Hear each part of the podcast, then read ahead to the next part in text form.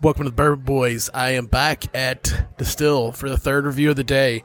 This one is one that I wouldn't have tried on my own, but thought while I'm here, might as well give him another shot. It's the infamous Dickel. Everybody knows I don't like Dickel if you listen to this podcast. But this one is the Dickel Bourbon. We dropped the Tennessee whiskey and went to Dickel Bourbon. Eight year old Dickel Bourbon. Uh, what proof is it? I think I saw it was like 90 proof. 84% corn, 4% rye, 8% malted barley. This bourbon is the latest release from Cascade Hollow Distillery, aged for eight years in charred oak barrels.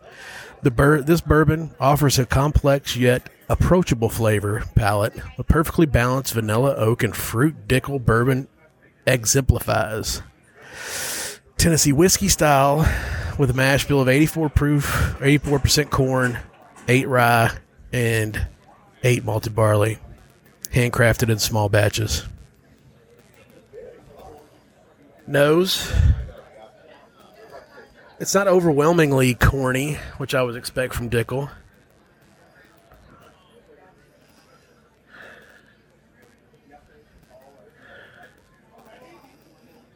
But you could tell you could tell it's a lower proof.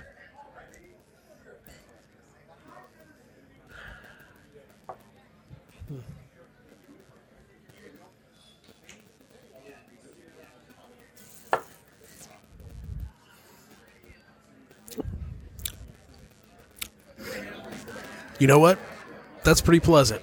It's not like Flintstone Vitamins or really super corny or corn youthful forward. It's a very pleasant uh, drinking whiskey.